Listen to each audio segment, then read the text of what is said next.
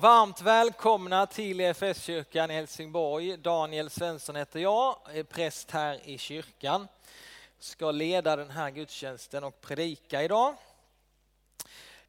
Idag så har vi ett tema för den här gudstjänsten, vår vision. Det är vår visionssöndag som vi brukar ha ibland och vi stannar upp lite inför varför finns vi till egentligen?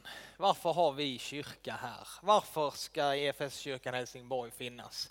Vad är vårt stora varför? Och det är det vi ska lite fördjupa oss idag. Eh, och det var underbart det vi sjöng här nu. Vi vill följa dig Jesus. Vi vill likna dig. Det är ju precis det det handlar om. Men det ska vi stanna upp inför idag. Så låt oss nu få be för vår gudstjänst. Herre, vi tackar dig för eh, den här dagen. Tack att du har skapat den här dagen för oss. Du har gett den här dagen som gåva till oss. Eh, nu vill vi ta emot här, den här dagen från dig. Vi vill ta emot den här gudstjänsten ifrån dig. Hjälp oss att få vara öppna för det som du har för oss idag. Tack att vi får vara här. Tack att du är här och att du vill möta oss. Sänd din heliga Ande. Vi behöver dig idag. Vi behöver dig så mycket mer än vad vi själva tror. Så vi öppnar oss för dig. Kom och möt oss. Vi lägger den här gudstjänsten och varandra i dina händer. I Jesu namn. Amen. I EFS-kyrkan i Helsingborg så har vi en vision här som jag vet inte hur många år på nacken den har men rätt så många år nu så har vi i alla fall sagt så här. Vi vill göra Jesus känd, trodd, älskad och efterföljd. Främja Kristi rikes tillväxt genom att leva nära Jesus, nära människor, mitt i Helsingborg. Så allting vi gör så vill vi liksom, är det, det är det här som är vår vision. Det är detta som är vårt varför. Allting behöver liksom, vi behöver fråga, oss, följer vi vår vision? Är det detta vi gör? Och vi vill göra Jesus känd, trodd, älskad och efterföljd. Eller som vi sjöng i, i lovsången här innan, vi vill följa Jesus. Han som gick runt och sa det till människor, följ mig följ mig, jag vill att ni ska vara mina lärjungar. Och så får vi som eh, enskilda, vi får säga vårt ja till honom, vi får följa honom. Och utifrån den här visionen så har vi också tagit fram en bild av tre riktningar, upp, in och ut. Vi tänker oss att de här riktningarna finns här i vår vision. Och om man också ser på Jesu liv, om man läser om Jesu liv i Nya Testamentet, eh, så är Jesus, han, han, är inte bara den som liksom fixar allt för oss och räddar oss. Han är inte bara vår frälsare, utan han är också vår största förebild. Alltså han, han hade ju bara kunnat rädda oss liksom sådär, men han gjorde inte det utan han levde ett liv här på jorden i många år för att vi skulle kunna se hur ett liv i hans efterföljd ser ut. Alltså, hur det, han, han gav oss ett exempel, han gav oss ett liv att leva för de som vill följa honom. Han tog inte bara bort vår synd och räddade oss till evigheten, utan han gav oss ett liv att leva. Så som kristen så innebär det att följa Jesus, att ta rygg på honom. Och då kan man se att i Jesu liv så levde han i riktningen uppåt. Han levde nära Fadern. Han tog ofta tid liksom att bara vara tillsammans med, med eh, sin fader i himmelen. Han behövde stillhet, han behövde tid av bön, retreat. Så vi vill leva uppåt i Guds närvaro, söka honom. Vi, vi ser också Jesu liv, han levde inåt. Han umgicks med en liten grupp människor, det var ju tolv lärjungar, och de umgicks han väldigt intensivt med. Största delen av det vi läser om Jesus, då umgås han med de här, den mindre gruppen. Alltså det fanns människor som han delade livet både det liksom jobbiga och det roliga. Han levde nära en liten grupp människor och investerade i dem. Och sen ser vi också att han levde ett utgivande liv. När han mötte människor så var han beredd liksom att ge Guds kärlek vidare i ord och i handling. Jesus han hade en balans i det här upp, in och ut som vi vill eftersträva. När vi tänker vår församling så vill vi hitta balansen i församlingen. Upp, in, ut. När jag tänker på mitt liv så vill jag se över att jag, jag vill likna Jesus. Jag vill också ha den balansen i mitt liv. Inte bara ut, inte bara upp, inte bara in, utan upp, in, ut. Och då brukar vi ibland påminna oss, någon kanske tycker att jag gör det för ofta och någon tycker att jag gör det för sällan. Men de här nio frågorna som också sitter där bak, jag tycker de är jättebra för de får mig, de är så utmanande för mig och jag får liksom spegla mig i dem och tänka, nu vill jag på nytt liksom följa Jesus. Så när det gäller uppåt, Guds närvaro, så ställer vi oss frågan, hur är det med mig? Söker jag Gud i bibelordet och i bönen? Har jag tid att höra Guds röst? Har han möjlighet att tala till mig någon gång under veckan? Eh, är jag tacksam över vad Gud har gjort för mig? Alltså lever jag ett liv i tillbedjan? När det gäller in så ställer vi oss frågan, lever jag öppet och ärligt mot andra människor? Alltså finns det några, inte alla, men finns det någon eller några som faktiskt får se och veta hur jag har det? Inte bara på min framsida utan också på min baksida. Har jag tid till människor som finns omkring mig? Eller är jag så stressad så att jag inte ser dem som Gud har satt i min närhet? Och är jag med och tjänar gemenskapen här på något sätt? Man kan ju tjäna i den här församlingen på många olika sätt och man kan vara uppsatt på listor och grejer och det är jättebra. Men framför allt så tänker vi att varje gång man kommer hit så kan du och jag få tänka idag kan jag få betyda någonting för någon annan. Jag kommer inte bara hit för att jag ska få någonting utan jag kan få lyfta en annan människa idag. Och när det är ut så, så ställer vi oss frågan, vet jag vem jag är sänd till? Jag tycker om den frågan. Vem är det som Gud har sänt mig till? Alltså jag, jag, tror det är så för var och en av oss. Gud har satt dig på en plats. Det är någon som du speciellt är sänd till. Vet du det? Ber jag för människor som inte känner Jesus och det nionde sista är jag med och sprider Guds kärlek där jag finns. Och eh, då ska ju alla som är med på den här församlingen svara ja på alla de frågorna. Annars får ni gå någon annanstans. Nej, jag bara skojar.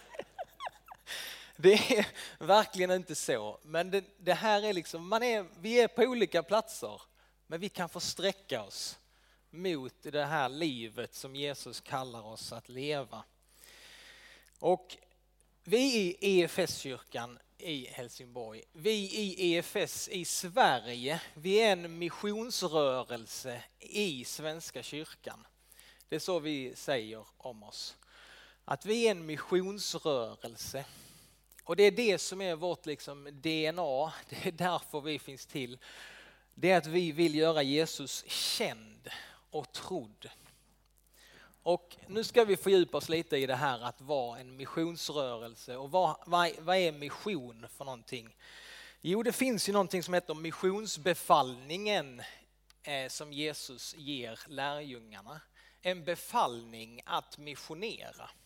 Men det finns inte bara en missionsbefallning utan det finns faktiskt många olika missionsbefallningar i Bibeln. Och vi ska nu gå igenom de här och så ska vi fundera lite på vad, vad är vårt uppdrag? Vad har vi fått för uppdrag av Jesus? Och vi börjar med den första, den, den, som vi kanske känner mest till, den som man eh, läser på varje dop och konfirmation och så. Och då står det så här i Matteus 28. Jesus gick fram till dem och sade, åt mig har getts all makt i himmelen och på jorden. Gå därför ut och gör alla folk till lärjungar. Döp dem i Faderns och Sonens och den helige Andes namn och lär dem att hålla alla bud jag har gett er. Det är befallningen. Men i varje sån här missionsbefallning som vi nu ska gå igenom så är där ett löfte om kraft knutet till befallningen. Och i det här sammanhanget så är han har gett oss befallningen och sen kommer löftet om kraft. Jag är med er alla dagar till tidens slut. Ni ska göra detta. Det är min befallning. Gå ut och gör alla folk till lärjungar. Men det finns också ett löfte om kraft.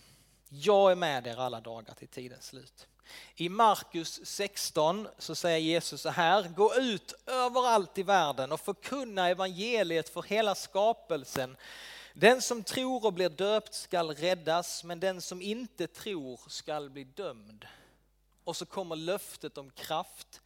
Dessa tecken ska följa dem som tror. I mitt namn ska de driva ut demoner, de ska tala nya tungomål, de ska ta ormar med sina händer, de ska inte bli skadade om de dricker dödligt gift och de ska lägga sina händer på sjuka och göra dem friska. I Lukas kapitel 24, då säger Jesus så här. Ni ska vittna om allt detta. Och så kommer löftet om kraft. Och jag ska sända er vad min fader har lovat. Men ni ska stanna här i staden tills ni har blivit rustade med kraft från höjden. Och så står det Johannes kapitel 20. Jesus sade till dem, frid åt er alla, som Fadern har sänt mig, så sänder jag er. Och så kommer löftet om kraft. Sedan andades han på dem och sade, ta emot helig ande. Och i apostlagärningarna är det också en missionsbefallning. Jesus säger till dem, ni ska vittna om mig i Jerusalem och i hela Judeen och Samarien och ända till jordens yttersta gräns. Och så kommer löftet om kraft. Men ni ska få kraft när den helige anden kommer över er. Vad är mission? Vad är egentligen mission? Jo, jag tänker att mission handlar om att korsa eller överskrida gränser på något sätt. Och det finns väldigt många olika gränser som man kan korsa. Det är inte bara geografiska gränser. Det kan också eh, tillsammans med den helige ande, alltså med den kraften som vi får ifrån den helige ande, så kan vi korsa gränser eh, som är sociala gränser, kulturella gränser, religiösa gränser, åldersmässiga gränser, inkomstbarriärer, utbildningsmässiga gränser, vilken del av stan man bor på gränser, vilket utseende man har. Alltså de här gränser finns, de finns överallt. Det finns gränser mellan oss som går i kyrkan och de som inte går i kyrkan. Det finns ju den här prata inte med folk på bussen-gränsen. Prata inte med folk på gymmet i omklädningsrummet när de byter om gränsen. Den tycker jag är väldigt rolig att bryta. Alltså det finns jättemånga sådana här gränser. Nu fick jag berätta att jag går på gym också. Jag har börjat här i januari, har börjat. Som alla andra gör. Men jag, jag tror ändå att det känns bra. Men jag tycker det är väldigt roligt att när jag, för då, då är det så, det kan vara, vi kan vara tre, fyra stycken men ingen pratar med varandra. Vi står där och byter om. Och jag tycker det är så konstigt. Jag kan inte riktigt stå ut med det. Så jag börjar alltid prata med dem. Och de kan bli så förvånade ibland bara. det där, det där var inte okej, okay, liksom, känns det. Men sen när vi väl har börjat prata så har vi jättetrevligt. Och bara häromdagen så bara var det en som jag började prata med han och så fick jag reda på att han har gått ner sju kilo på, på nu på tre veckor det här året. Och han är på väg, han ska gå ner 15 till. Och jag fick veta det så jag bara yes, vad gött alltså. Wow! Vad så kul, han bara stod där och bytte om. Och hade jag inte pratat med honom så hade jag liksom tänkt vad mycket man missar för att vi är så fega. Vi kan läsa om Paulus, alltså han gjorde allt för att vinna människor för Kristus. Han lämnade prestige, kulturellt högmod, bekvämlighet för att komma nära andra människor. Han skriver i första Korinthierbrevet 9, för att vinna de svaga har jag inför dem varit svag. Allt har jag varit inför alla för att åtminstone rädda några. Vi kan se också här, man kan tänka sig att det finns tre former av mission. Tre grader, svårighetsgrader kan vi säga. Den första, det är ju när vi lämnar kyrkan här idag. När vi går utanför kyrkogränsen, när du går tillbaka till ditt vanliga liv, då kommer du möta människor eh, som är ungefär som du. Alltså de har samma referensramar, ni tittar på liknande saker på tv, ni äter samma sak. Alltså du ska, du har fått uppdrag att vittna för dem som är precis som du. Det är den, det är den första graden. Liksom. Att få, eh, ni, ni, har, ni är ungefär likadana. Liksom. Ni har samma inkomst, samma, ser likadana ut, ni gör samma saker. Men det är, det, är, det är en tuff gräns alltså, första gränsen. Att vittna för dem, att dela evangeliet med dem. Sen finns den andra nivån, lite tuffare. Då, då ska man liksom gå över någon tydligare gräns på något sätt. Du kanske åker hem till någon med någon annan kultur eller någon som lever på ett annat sätt. Ni, kanske, ni kan fortfarande prata svenska med varandra men det krävs liksom lite mer målmedvetenhet. Lite sådär på gymmet, i omklädningsrummet, gränsen. Eller på bussen. Du måste liksom, det är någonting som tar emot. Men du behöver på något sätt korsa den gränsen. Och sen finns det en tredje graden av mission, då är det verkligen gränsöverskridande. Man åker till ett annat land och lär sig ett annat språk och sover bland råttor och äter majsgröt och går igenom kulturstress och mycket annat sånt. Det är kanske så vi tänker mission och då behövs liksom verkligen en förmåga av flexibilitet och att kunna anpassa sig till nya saker. Och, och det är sånt tydligt offer från din sida att bara satsa allt. Men alla vi kristna det är inte bara några, utan alla vi kristna är kallade att vara missionärer. Att få dela evangeliet vidare. Och det är inte bara att åka till något annat land, utan alla är vi kallade att gå över någon slags gräns för att berätta evangeliet om Jesus Kristus. Och så tänker vi då svenskar att vem är jag att komma med min tro? Vad har jag för mandat att säga till någon annan? Vad har jag, vad, skulle jag kunna säga vad som är sanningen till någon annan? Ja, jag är väldigt glad att du ställer den frågan, för jag har ett väldigt bra svar.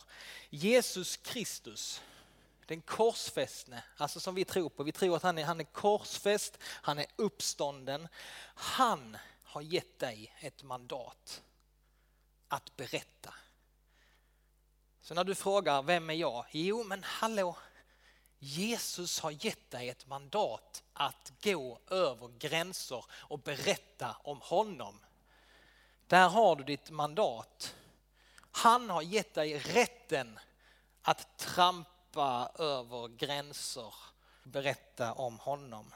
Åt mig har getts all makt i himmelen och på jorden. Gå därför ut. Korsa gränser. Så därför kan vi sluta upp att vara så mesiga vi kan våga gå över gränser. Jesus har gett dig den befallningen. Alltså det är, inget, det är ingen valfri sysselsättning som kristen. Om du vill så kan du också berätta om mig för andra, men du behöver inte göra det. Jesus säger inte så. Det, det finns det liksom inget tillval till den kristna tron. Det är en befallning, en obligatorisk verksamhet som kristen. Att berätta, att inte hålla det för sig själv utan att ge det vidare. Obligatoriskt för alla. Alla medlemmar i Kristi kropp vi har ett unikt bidrag att få bidra till Guds mission här i världen. Och varje människa, varje en enda av oss, vi är unika. Vi har en unik bakgrund. Vi har en unik personlighet, unik sammansättning av gåvor och talanger. Till och med dina sår, till och med din synd, alla dina misslyckanden som du har gjort i livet du, de kan bli så stora tillgångar när du sätter dem i missionens tjänst. Vi är inte perfekta på något sätt. Men vi tror på en perfekt frälsare. Han är bara helt perfekt. Och han är, allt det vi har fått i honom är bara hur underbart som helst. Och det är så att det är han som är den stora missionsstrategen. Och han har placerat oss, dig och mig, på olika platser i livet och där du är. Du finns någonstans, du har grannar, du har kollegor, det, du, du finns människor i din närhet. Och vågar du tro att Gud har placerat dig där? Alltså att det finns en tanke från Guds sida att du är där du är just nu. För att han vill att du ska liksom kunna vittna om honom på olika sätt. Så för de flesta av oss så handlar det inte om den här nivån 3 eller nivån 2. Utan för det första, de flesta av oss så handlar det om bara den här, att lämna kyrkan idag. Att få börja liksom på nivå 1 kan vara jättetufft för många av oss.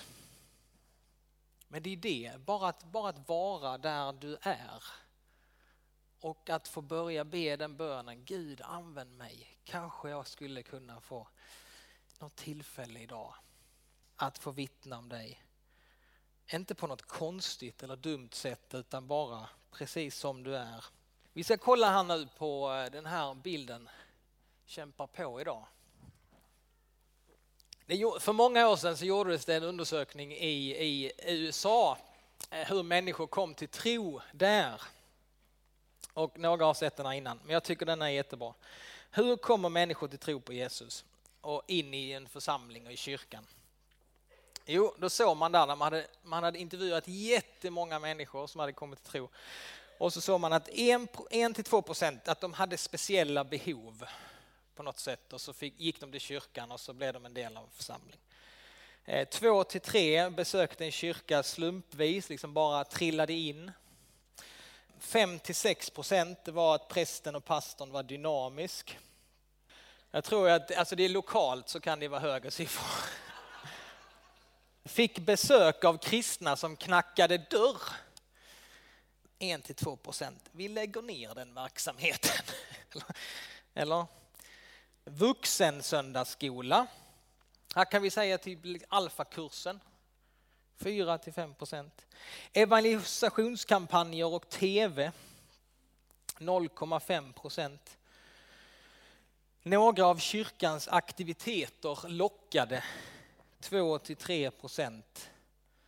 Och så var det då sista, en vän, en släkting vittnade om Jesus och tog med mig till kyrkan. 75 till 90 procent. Jag tror vi satsar på den va. Det är ju helt eh, liksom, vi hade nog inte behövt den här liksom, statistiken. För vi vet väl det på något sätt redan att det är ju det här som är helt oslagbart. Att någon som jag redan känner tar med mig till kyrkan och berättar om sin tro i en relation som redan finns. Varför är sån här vänskapsmission, varför är den så bra? Jo, här kommer några punkter till. Alltså att dela evangeliet med sin vän, det är ett, liksom ett naturligt sätt för oss att dela Guds kärlek.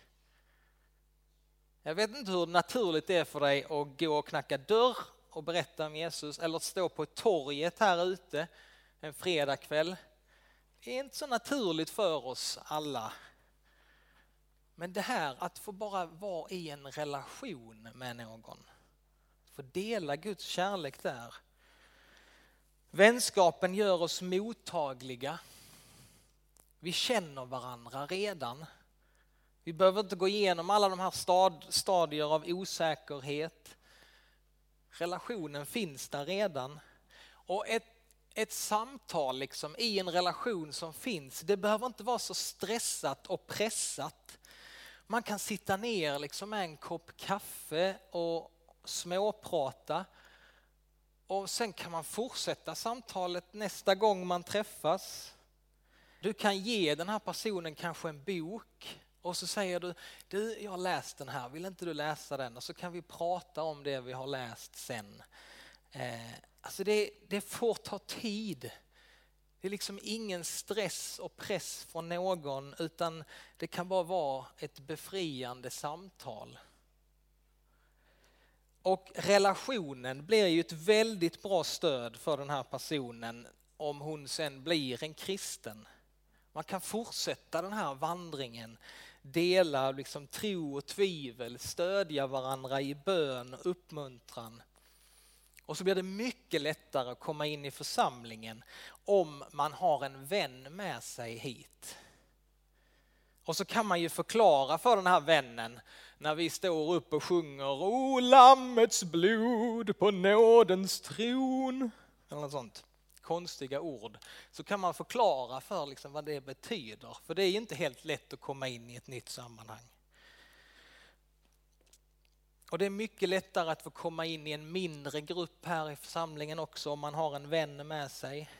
Och när man väl liksom har tagit med en vän så är det också väldigt naturligt att den här personen har ett kontaktnät och det kan också liksom kontaktnätet kan växa på ett väldigt naturligt sätt. Det är i alla fall så här som jag tror Jesus har tänkt det för sin församling. Att en vinner en.